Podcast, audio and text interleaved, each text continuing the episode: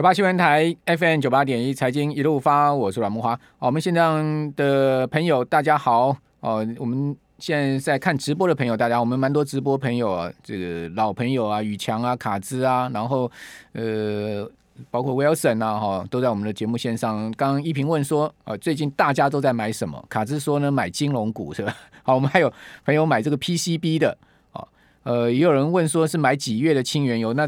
当然是五月了，是最新的合约，因为四月昨天就已经结算了哈，所以现在目前进入到五月。我个人是觉得今天晚上油价蛮有看头的哦，应该油价今天晚上有比较明显上冲了。当然这是我个人的看法，不见得一定是准。我们明天再来验证哈。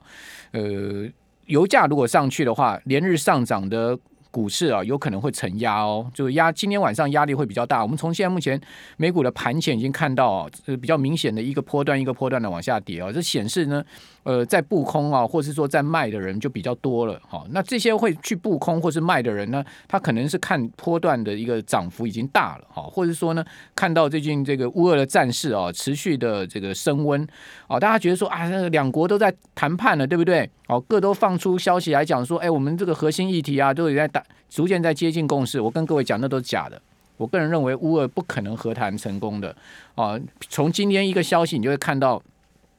呃，这样的一个迹象。我有个消息说呢，呃，在呃乌乌克兰在那个嗯跟另外一国哪一国忘了，说一个国家的边界哈，这个抓到了二十几个俄罗斯国家安全局的这个呃特工吗？哦，这一批人，这二十几个本来是要。这个潜进基辅去把泽伦斯基干掉的哈，那至于说泽伦斯基到底在基辅哪里，这没有人知道了，哦，或者说他到底是不是在基辅，这也是没有人知道的事情，哦，但是呢，从这个消息你可以看到什么？你可以看到，其实普丁呢，他一方面跟你在谈，他一方面呢，他其实是另有谋划的，哦，那再加上呢，哦，这个乌东那个马利坡啊，或是我们一讲讲说，呃，马马马马里。坡尔什么翻成不同的名字了？就是那个马利坡哦，战事那么激烈哈，那几乎已经是打到了这个寸呃一片焦土的情况，你就知道说呢，俄罗斯打下来的这些地方、这些城池啊，它是绝对或者侵占乌克兰这些领土，它是绝对不可能再还给乌克兰的了。哦，他怎么可能把他千辛万苦打下来的这些从亚速海一直到黑海沿岸这些这个重要的这个军事据点还给乌克兰呢？不可能还。那乌克兰拿不回这些领土的话，他怎么可能会跟俄罗斯和谈成功呢？所以我个人对于乌俄两国的和谈完全不抱任何的希望。我认为任任何说和谈快要达达成成功的消息都是假的，都不会是真的。因为从普丁，除非普丁政权倒台，那就另当别论了。哦，普丁政权倒台，也许这个事情有一个很大的这个转机。如果普丁一直在位，他不倒台的话，他不可能把这个乌东打下来要的这个地方啊，或者克里米亚这些地方还给呃乌克兰嘛？那这个和谈看起来就是遥遥无期。那如果说乌俄两国之间的战争啊要解决遥遥无期，拖久了，那对全世界经济跟金融市场来讲，就一个很大的这个变数跟伤害了哈。那虽然说现在目前呃整个全世界经济的情况仍然是在一个复苏的，而且是在一个呃不错的一个呃长轨下，但是现在目前看起来。在远方的乌云蛮多的哈，投下的变数也蛮多的，所以呃，企业获利还有经济的情况哈，才是我觉得对将来的股市最大的考验。那企业到底能不能赚钱嘛？EPS 好不好嘛？这是才是关键的哈。因为油价上去哈，利率上去啊，企业的最重要的成本全部上升的情况之下，它的利润啊势必会受受到这个影响哈，这个负面的影响。那假设说呢，这个。价格调不上来哈，消费乏力的话，那当然这个他们的呃长期的这个盈余盈盈余跟营收都会出现了这个负面的影响，这是绝对的哈。那另外呢，债券已经跌翻了，资金这个很明显的从债市撤出，也是看到了未来通货膨胀哦，跟甚至经济衰退的影子哦，这就是呃最现实的一个市场交易出来的结果。好，那。油价变得是一个现在目前全世界很关键的议题了哈，就是说在经济面上面，虽然说我我们必须要去承认这个石油对于全世界经济的影响跟重要性，已经不像一九七零年代那个石油危机那时候这么影响这么重了哈。因为现在目前有新能源嘛哈，有这个呃绿能啊这些的发展哈，替代能源的发展，好，对于石油的依赖哈，已经没有像一九七零年代、一九八零年代来讲那么依赖了。好，包括美元、美国的页岩油的开采哈，美国从过去要依赖这个中东的石油的这个进口，到现在它可以出口石油、天然气哈，因为它现在已经是全世界最大的这个产油国了。那这个情势也不同，所以我们可以讲说，呃，油价虽然说对全世界还的经济来讲仍然具有绝对的影响，但它已经不是像一九七零年代、八零年代这样的影响这么大，这是我同意的哈。但是你也不能否认，油价还是有绝对带领整个全面物价的这个龙头的姿态。好，比如说你讲说 CRB 指数吧，哈，CRB 指数这个十八种软硬商品的这个这个重这么重要的一个大众物资指数里面，它其实最重要还是。权重最大的还是原油，好，所以原油价格如果持续上涨的话，它某种情况它会带动整个原物料价格的往上推升，好，不单单只是这个能源的价格而已，它会起一个带头示范作用，就是有点像这个龙头老大哥，这个带头大哥的味道，好，那。那既然是如果它会带动整个物价上去的话，那对于这个全世界的经济来讲，它的压力就是很大，就是会相对有一个负面的压力了。好，好，所以你可以看到这一波油价上去啊啊，那个农粮的价格当然也有受到战争因素的影响，有受到制裁的影响，这种因因素影响非常多。哦，农粮价格的这个走高，哦，化肥价格的走高，甚至缺货。哦，你可以看到贵金属哈或者基本金属的价格的走高。好，这些呢都是全面这个所谓呃。能源或是原物料通货膨胀很明显的现象，好，这个价格的涨高，我们一般就叫是一个通膨的现象。好，那再加上呢，呃，现在目前俄罗斯的原油非常有可能会减少出口。哈，今天最新的消息说，俄罗斯已经讲说啊，我一个什么海底油管，哈，就是呃黑海的一个海底油管呢受到影响了。好，所以说我要少给一百万桶。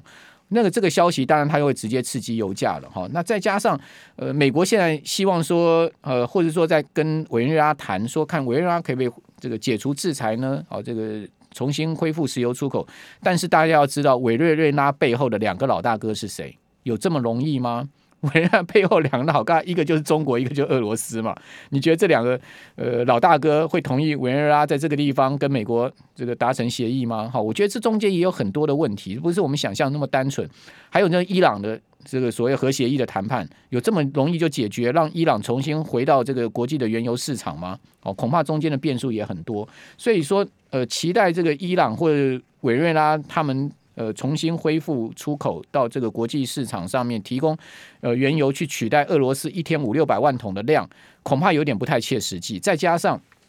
啊，因为美国在跟伊朗谈判的过程中呢，惹火了这个海湾国家。哦，大家都知道是沙乌地阿拉伯或是阿拉伯联合大公国，他们跟伊朗是死对头。那你美国呢，去跟这个呃伊朗谈和了，好，就说或者说呢要解除制裁了，那你置于我们这个海湾国家于何地呢？所以为什么先前讲说拜登打了电话给这个呃？两个国家的这个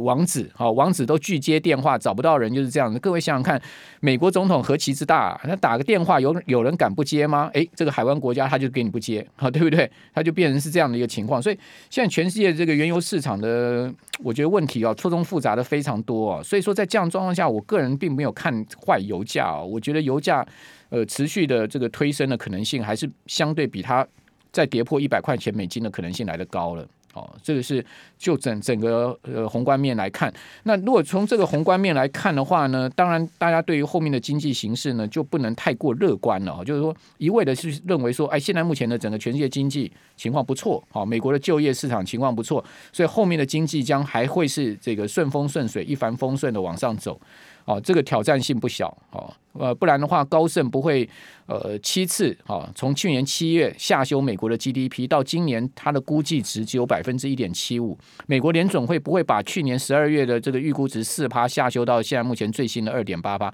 它后面。